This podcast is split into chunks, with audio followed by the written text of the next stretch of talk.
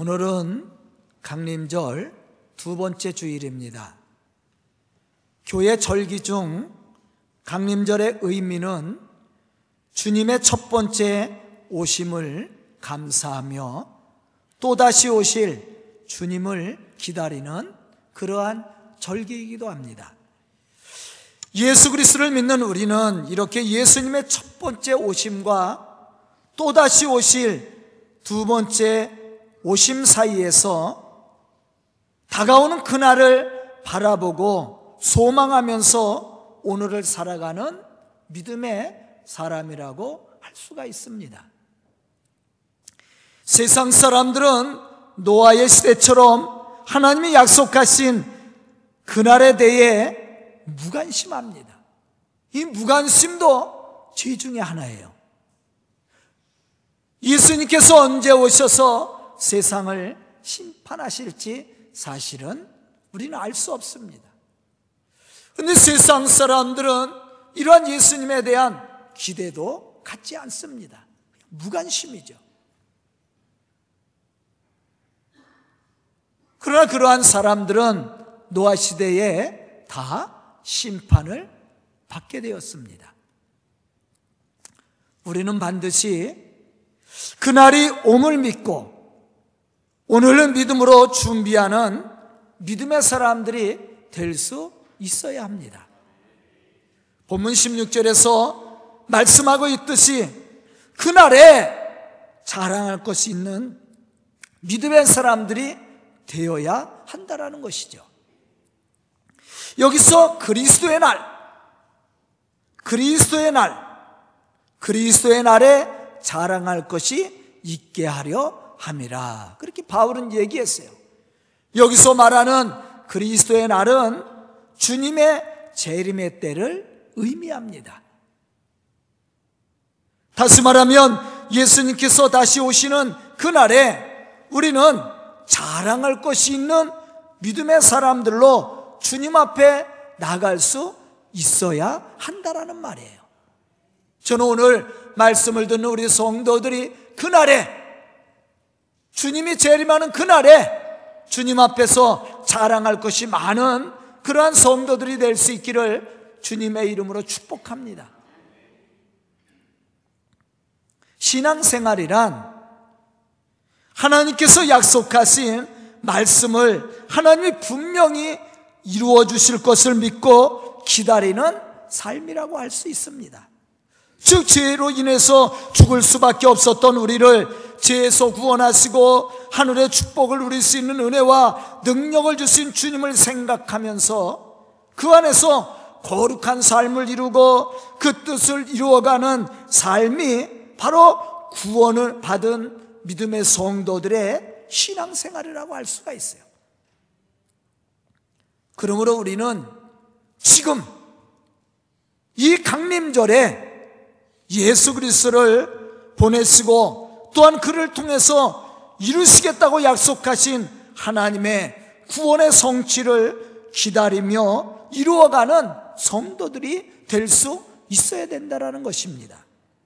그러기 위해서는 우리는 늘 깨어서 기도해야 되고 또 말씀으로 무장해서 주의 일을 감당하며 기쁨으로 주의 복음을 증언하는 그러한 믿음의 삶을 살아야 돼요. 이것이 주님을 기다리는 성도들의 삶이라 할 수가 있습니다. 마태복음 1장 21절에 보면 이렇게 말씀하고 있습니다. 아들을 낳으리니 이름을 예수라 하라. 이는 그가 자기 백성을 그들의 죄에서 구원할 자이심이라. 그렇게 말씀을 했어요. 주 하나님이 세상에 그 아들을 보내신 것은 우리를 세워 노하심에 이르게 하심이 아니라 오직 우리 주 예수 그리스도로 말미암아 구원을 얻게 하려는데 있었다라는 거예요. 뿐만 아니라 구원받은 우리가 하나님 앞에 흠이 없는 자로 또 세상에 부끄러울 것이 없는 자로 하나님의 영광과 찬송이 되기를 원하십니다. 그러므로 주님의 오심을 기다리며 복음의 사명을 감당해야 할 우리는 그리스도의 날에 부끄러울 것이 없는 그러한 믿음의 사람들로 주의 영광과 찬송이 될 수 있는 그런 믿음의 사람들이 될 수 있어야 됩니다. 오늘 말씀 속에서 우리에게 이야기하는 것처럼 그리스도의 날에 우리가 자랑할 것이 있는 믿음의 사람들이 되어야 한다라는 것이죠. 제가 우리 어머니 얘기를 어, 지난번에도 했었는데 잠깐 더 얘기를 하려고 합니다. 자랑이라면 자랑이고 신앙 고백이라면 고백일 수가 있어요. 제가 미얀마에 같이 갔다고 얘기했죠. 그런데 저에게 그런 고백을 하시더라고 우리 어머니가 야, 김 목사님, 내가 지금까지 살아왔는데 과연 내가 하나님 앞에 가면 자랑할 것이 무엇이 있을까? 아무것도 없다라는 거예요. 한 일이 없대, 당신이. 그래서 제가 우리 어머니에게, 아니, 어머니, 아, 그 교회, 본교회 지을 때도 헌금 많이 하셨잖아요. 한 1억 정도로 헌금하셨어요. 건축 헌금으로. 그랬더니 우리 어머니 왈 장로님이라 아버지가 장로님 아니에요. 그때 건축위원장이었어. 장로님이니까 의무감에 했다라는 거예요. 우리 어머니가. 아니, 우리 서강교회 질 때도 헌금 많이 하셨잖아요. 사실 우리 서강교회 질 때 한 2억 정도 헌금하셨거든요. 저희 어머니가. 우리 성도들은 알지 모르겠네. 그래서 아니 우리 서강교회 질 때도 헌금 많이 하셨잖아요. 그랬더니 우리 엄마가 이야기하는 거예요. 아들이라 내가 아들이라 했지. 만약에 다른 교회였다면 내가 그렇게 헌금할 수가 없었다라는 거예요. 그거는 하나님 앞에 자랑거리가 아니라는 거예요. 왜? 의미가 했죠? 아들이라 했다는 거예요. 그러면서 앞으로 내가 하나님의 일에 좀 많이 동참해야 되겠다. 그런 고백을 해요.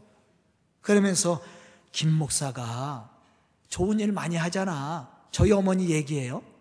교회도 져주고, 교회도 고쳐주고, 이렇게 제가 성교지에 가니까 다녀보니까 어렵게 제가 다니는 거를 보고 성교지도 이렇게 성교도 많이 하잖아.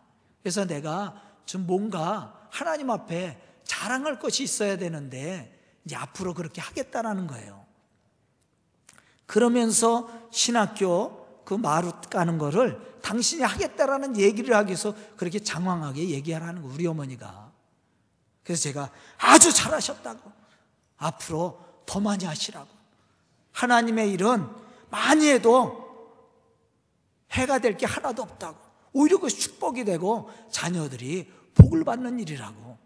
제가 우리 어머니에게 그렇게 그래, 그랬더니 그래 나도 앞으로 많이 일해야 될 것 같아.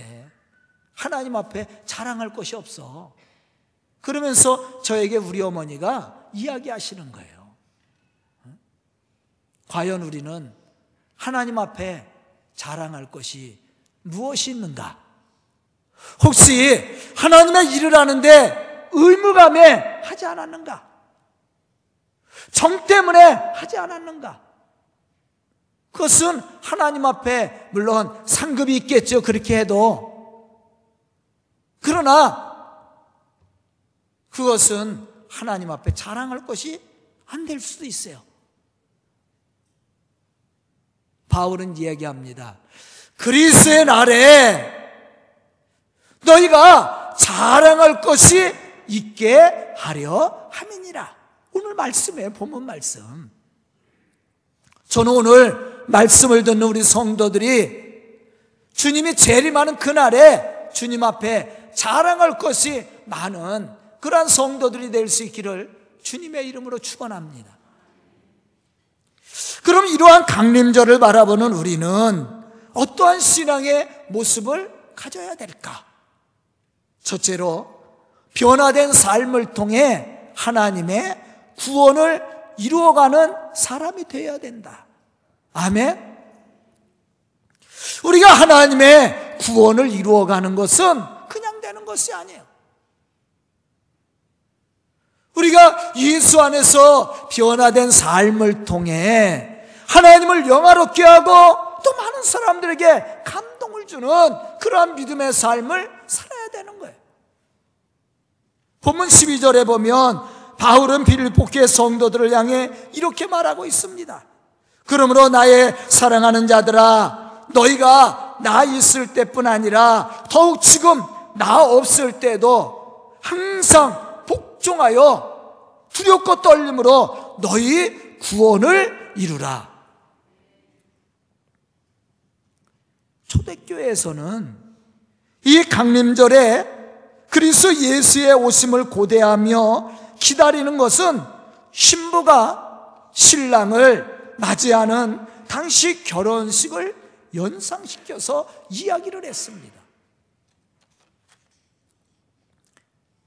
이때 강단의 초는 어둡고 짙은 보랏빛으로 시작해서 성탄절에는 신초로 바뀌게 됩니다.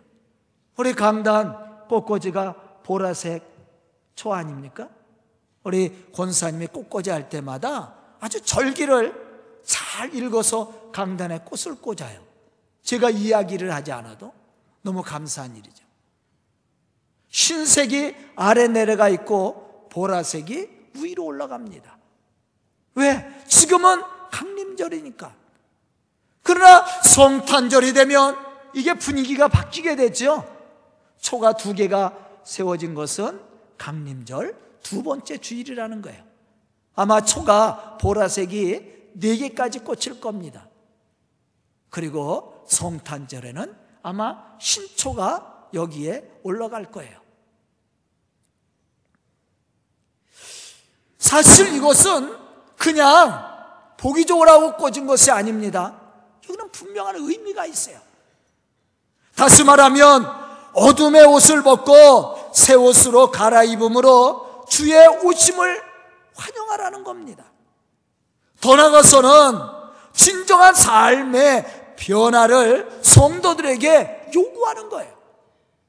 그러므로 주님이 오심을 기다리는 우리는 더욱 변화된 삶의 모습을 통해 하나님의 구원을 이루어가며 그 안에서 참된 축복을 누릴 수 있는 성도들이 되어야 됩니다.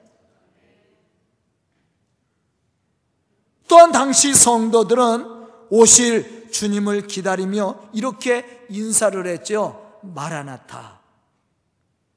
우리가 잘 아는 말 아니에요? 복음 성가에도 있어요. 마라나타. 이 말의 뜻은 주 예수여 어서 오시옵소서 그런 뜻이란 말이에요. 그런데 이 마라나타라는 말은 아람어예요.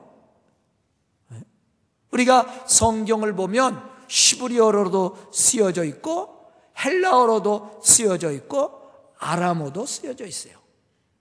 그러니까 예수님도 아람어를 많이 사용했죠 그 당시에. 근데 이 마라나타라는 말은 아람어예요. 근데 여기에는 두 가지 큰 의미가 있습니다. 어떻게 띄어 쓰느냐에 따라서 그 의미가 달라져요. 마라, 나타. 이렇게 띄어쓰게 되면 우리의 주님께서 오셨도다. 그런 의미예요. 그러나 마라나타 이렇게 띄어쓰게 되면 주님 오시옵소서 이런 뜻이란 말이에요. 이 마라나타라는 이 말은 구원하실 주님께서 이 땅에 오심을 알려주고 다시 오실 재림 예수에 대한 기다림을 우리에게 알려주는 거예요. 주 예수여 어서 오시옵소서. 오신 예수 그리스도와 다시 오실 예수 그리스도를 이 말씀이 의미하고 있어요. 우리는 이 강림절을 통해서 더욱 견고한 믿음의 사람으로 이 두 가지 신앙을 모두 갖춰서 주의 오심을 기다려야 됩니다. 즉, 우리를 구원하시기 위해 오신 예수 그리스도를 우리 마음속에 영접하고 또 다시 오실 주님을 기다리며 더욱 견고한 신앙과 변화된 삶을 통해 하나님의 구원을 이루어가는 믿음의 사람들이 돼야 돼요. 이것이 예수 그리스도를 믿음으로 주님의 오심을 기다리는 성도들의 신앙의 삶이기도 하고 사명이기도 하고 축복이기도 하고 또한 믿는 사람들의 행복이라고도 말할 수 있는 거예요. 만약에 우리가 이러한 믿음을 가지고 있지 않다면 우리는 신앙의 삶 속에서 참된 행복을 누릴 수가 없어요. 우리에게 오신 예수 그리스도를 통해서 우리가 제사함과 구원을 받았음을 확신해야 됩니다. 뿐만 아니라 다시 오실 예수 그리스도를 기다리며 하나님의 구원을 이루어가는 믿음의 사람들이 돼야 돼. 거기에 신앙의 활력이 있고 거기에 하나님의 축복이 있고 능력이 있는 거예요. 아멘. 그럼 우리가 이 일을 이루기 위해 어떠한 신앙의 모습을 가져야 됩니까? 깨어 있어야 되는 거예요. 마가복음 13장 24절로부터 25절에 보면 주님이 오실 그때의 모습을 잘 묘사하고 있습니다. 그때는 환란 후에 해가 어두워지며 달이 빛을 내지 아니하며 별들이 하늘에서 떨어지리라. 그러나 주님은 말씀하시기를 이러한 환란 속에서도 천사들을 보내어 택하신 백 자기의 백성들을 땅 끝으로부터 하늘 끝까지 사방에서 모으시겠다고 분명히 말씀을 했어요. 즉 모든 사람들이 죄로 인해서 눈이 어두워져 앞을 보지 못하고 멸망의 길로 달려가고 있을 때 주님은 죄의 권세에서 우리를 구원하시기 위해 오시겠다고 말씀하고 계신 겁니다. 그러면서 우리에게 말씀하시기를 깨어 기다리라. 깨어 있어 기다리라. 왜냐하면 우리는 그때와 시를 알지 못해요. 세상 사람들이 말하는 것처럼 예수 믿으면 구원받습니다. 이렇게 얘기하면 세상 사람들이 뭐라는지 아세요? 아, 왜 지금 예수 믿고 고생하고 예수 믿어? 예수 믿으면 구원받는다는데 죽을 때 믿으면 되지. 그렇게 얘기해요. 근데 죽을 때 아세요? 여러분들 언제 죽을지 알고 계세요? 몇 시, 몇 분, 몇 초에 죽을지를 알고 계세요? 아유, 저도 그거 뭐 알고 있다면 저도 그때 예수 믿겠네. 아, 예수님이 오시는 날이 언제인지 알고 있습니까? 제가 아까 예배 부름에서 사도행전 1장 7절과 8절에 있는 말씀을 읽었거든요. 때와 시는 아버지의 권한에 있다. 우리는 알 수가 없다는 거예요. 다만 너희는 성령의 충만함을 받고 땅 끝까지로 내 증인이 되라고 말씀했단 말이에요. 그래서 우리는 늘 깨어 있어야 돼. 주의 날이 어떻게 온다고 그랬어요? 도둑같이 온다고 그랬어요. 도둑이 언제 간다고 여러분들 전화해고 와요? 아, 저희 집도 도둑이 몇 번 들어왔는데 아, 우리 전도사님 집에도 도둑이 몇 번 들어왔어. 그런데 전화 좀 못 받았어요. 어느 날 갑자기 오더라고.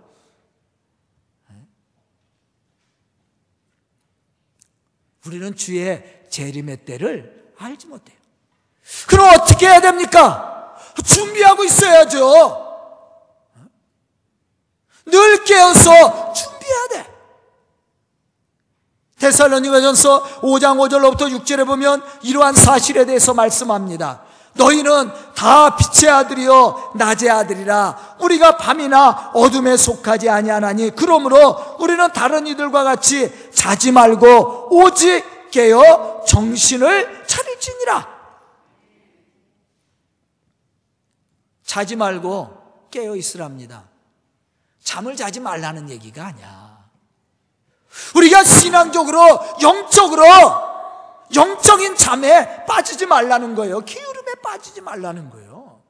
늘 하나님의 말씀으로 깨어 있어서 어떻게 살라고 그랬어요? 너희가 다 빛의 아들이니까 낮에 아들과 같이 살라는 거예요. 이 말은 뭐예요? 변화된 삶을 얘기하는 거예요.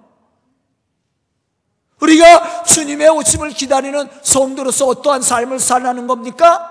거듭난 삶, 변화된 삶을 삶으로 하나님의 오심을 준비하라는 거예요. 그 사람이 하나님의 구원을 이루는 사람입니다. 아멘. 우리가 교회에 출석했다 그래서 하나님의 구원을 이루는 사람이 아니에요. 바로 우리가 예수 그리스도를 담는 그 빛의 삶을 살아야 돼. 그 변화된 삶을 통하여 우리가 하나님을 영화롭게 하고 하나님의 구원을 이루어가는 거예요. 저는 오늘 말씀을 듣는 우리 성도들이 이러한 믿음의 사람들이 될 수 있기를 주님의 이름으로 축원합니다.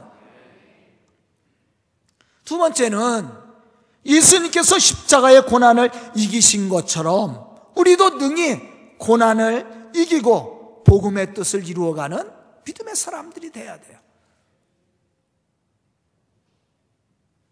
고난은 어떠한 사람에게 와요? 복음을 위해서 헌신하는 사람에게 오는 거예요.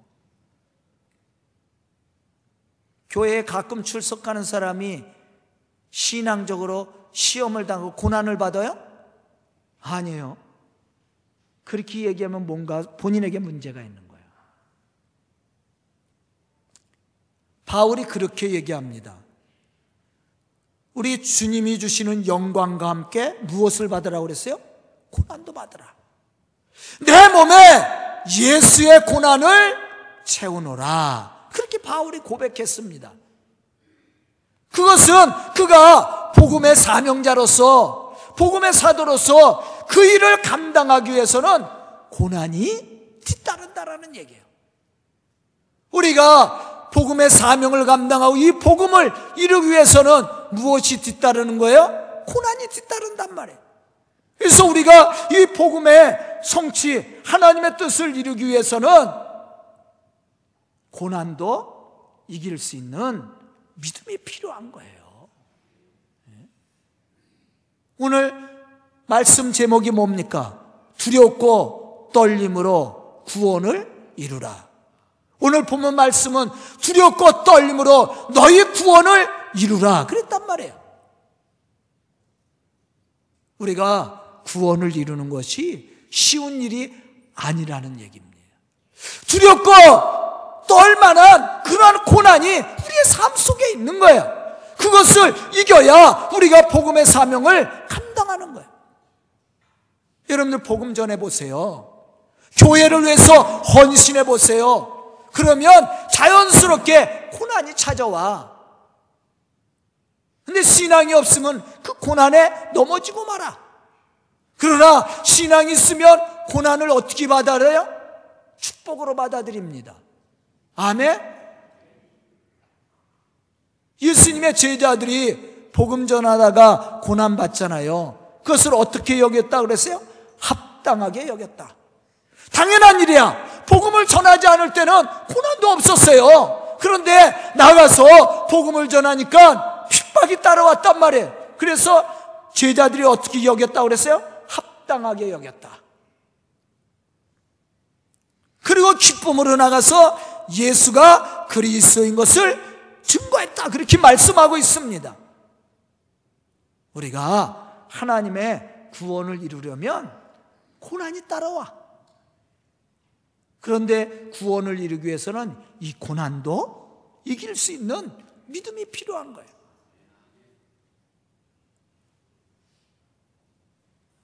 마태복음 26장 38절에 보면 예수님께서 이 겟세만의 동산에 올라가실 때 제자들에게 이렇게 부탁을 합니다. 내 마음이 매우 고민하여 죽게 되었으니 너희는 여기 머물러 나와 함께 깨어 있으라. 함께 기도하자는 얘기죠. 여기서 우리는 왜 예수님이 기도하시면서 마음이 고민하여 죽게 되었다라고 말씀했을까? 그 이유가 뭐예요? 그것은 예수님이 지금 십자가에 고난을 치셔야 돼. 그런데 이 십자가의 고난이 쉽지 않단 말이에요. 두려운 거야. 그래서 예수님이 제자들에게 부탁하는 겁니다. 내 마음이 고민하여 죽게 되었으니 너희가 나와 함께 깨어서 기도하자.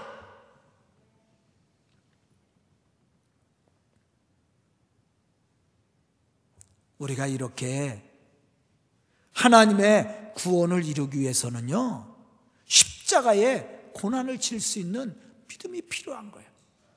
예수님께서 제자들에게 너희가 내 제자가 되기 위해서는 어떻게 하라고 그랬어요? 너 자신을 부인하고 십자가를 지고 나를 따르라. 그러면 다른 사람들이 너희가 내 제자인 줄 알리라. 아멘. 우리가 예수의 제자가 되고 하나님의 구원을 이루는 믿음의 사람이 되기 위해서는 십자가를 질 수 있는 믿음이 필요해. 아니 고난이 오고 십자가에 사명이 주어졌는데 도망가 봐요. 그러면 예수의 제자가 될 수 있어요? 사람들이 우리를 예수의 제자라고 말할 수 있겠습니까?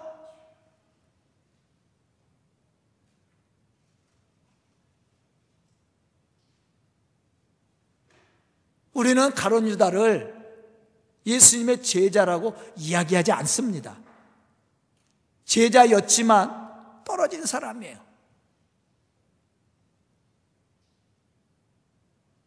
왜 그렇습니까? 고난의 십자가를 지지 못한 사람이에요.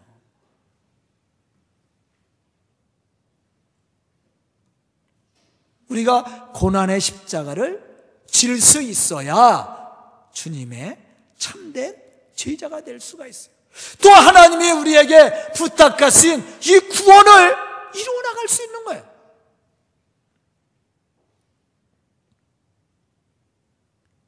갈라디아서 1장 4절에 보면 이렇게 말씀합니다. 그리스도께서 하나님 곧 우리 아버지의 뜻을 따라 이 악한 세대에서 우리를 건지시려고 우리 죄를 대속하시기 위하여 자기 몸을 주셨도다. 예수님이 구원을 이루기 위해서는 자기 몸을 내어 주어야만 됐단 말이에요. 이게 바로 십자가의 고난이에요. 이러한 고난의 십자가를 지셨을 때 바로 구원을 이루신 거예요. 아멘. 우리도 마찬가지입니다. 우리가 하나님의 구원을 이루기 위해서는요, 시험도 능히 이겨야 되고, 고난도 능히 이겨야 되고, 그러한 가운데서도 우리가 그리스의 빛으로서의 삶을 살아야 되는 거예요. 제가 첫 번째 변화된 삶을 통해서 구원을 이루어야 된다라고 그랬어요. 바로 그러한 삶이야.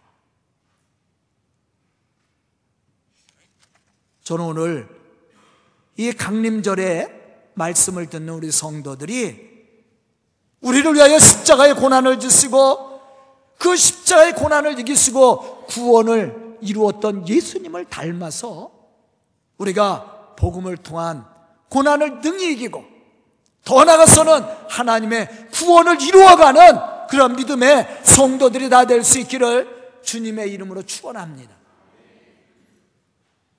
세 번째 그리스도 안에서 변화된 삶을 통해 강림절의 의미를 증거해야 됩니다. 우리가 이 강림절의 의미를 증언하기 위해서는 우리 변화된 삶이 필요한 거예요. 우리가 교회에 나와 앉아 있다 그래서 이 강림절의 의미를 전하는 게 아니야.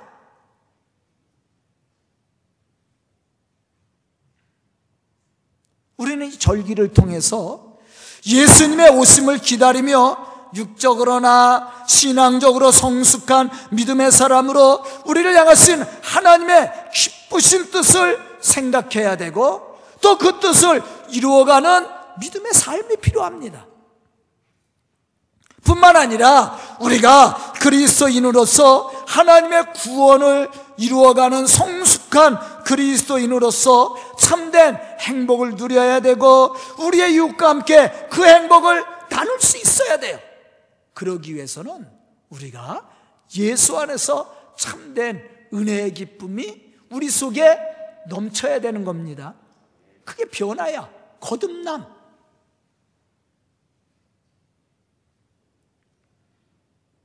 이것이 주님의 오심을 기다리는 성도들의 신앙의 모습이기도 하고 사명이기도 합니다. 본문 16절에 보면 이렇게 말씀하고 있습니다. 생명의 말씀을 밝혀 나의 다름질이 헛되지 아니하고 수고도 헛되지 아니하므로 그리스도의 날에 내가 자랑할 것이 있게 하려 함이니라. 여기서 생명의 말씀을 밝혀 그랬단 말. 여기서 생명의 말씀을 밝혔다라는 이 말은 타락한 어두운 세상에 복음의 기초로 한 철저한 신앙의 삶을 통해 복음을 굳게 지키고 그것을 증거함으로 복음에 합당한 열매를 맺어가라는 말씀이에요. 그러면 우리가 생명의 말씀을 밝히기 위해서는 어떠한 삶을 살아야 됩니까? 우리가 믿음으로 주의 거룩한 믿음의 삶을 살아야 돼. 우리가 변화된 삶을 통해서 참으로 하나님의 살아계심을 증언해 보여야 된다라는 거예요. 그게 바로 생명의 말씀을 밝히는 거야. 언제까지? 주님이 오시는 그날까지. 여기서 그리스도의 날은 언제라고 그랬어요? 주님이 오시는 재림의 때를 의미합니다. 그리고 우리가 이 생명의 말씀을 밝혀서 주님이 오시는 그날에 자랑할 것이 있는 믿음의 사람이 되기 위해서는 어떻게 해야 됩니까? 바로 우리가 거듭난 삶을 통해 변화된 삶을 통해 하나님의 살아계심과 역사하심과 축복하신 은혜를 증언해야 되는 거예요. 우리가 예수의 그 복음을 증언하기 위해서는 입술로 해서는 안 된다고 얘기했잖아요. 여러분들이 교회 출석만 하는 것으로서는 우리가 복음의 빛을 발할 수가 없다라고 제가 여러 번 얘기했을 겁니다. 어떻게 해야 됩니까? 변화된 삶이에요. 바로 그 사람이 주님의 오심을 기다리며 하나님의 구원을 이루어가는 사람이에요.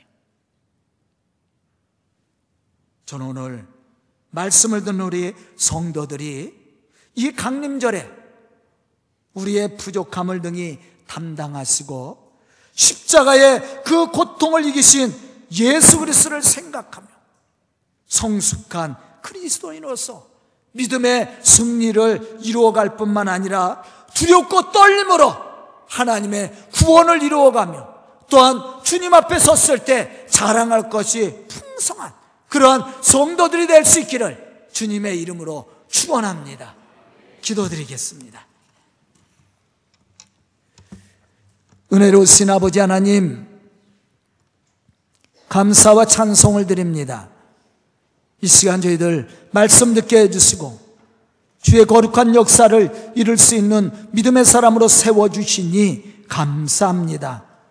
참으로 주님께서 명령하신 대로 두렵고 떨림으로 구원을 이루어가는 믿음의 사람들로 쓰임받게 해 주시옵소서 이 시간 말씀 듣고 결단한 우리 성도들이 그 사명을 감당하는데 부족함이 없도록 축복하여 주시옵소서 예수님의 이름 받들어 축복하며 기도드리옵나이다. 아멘.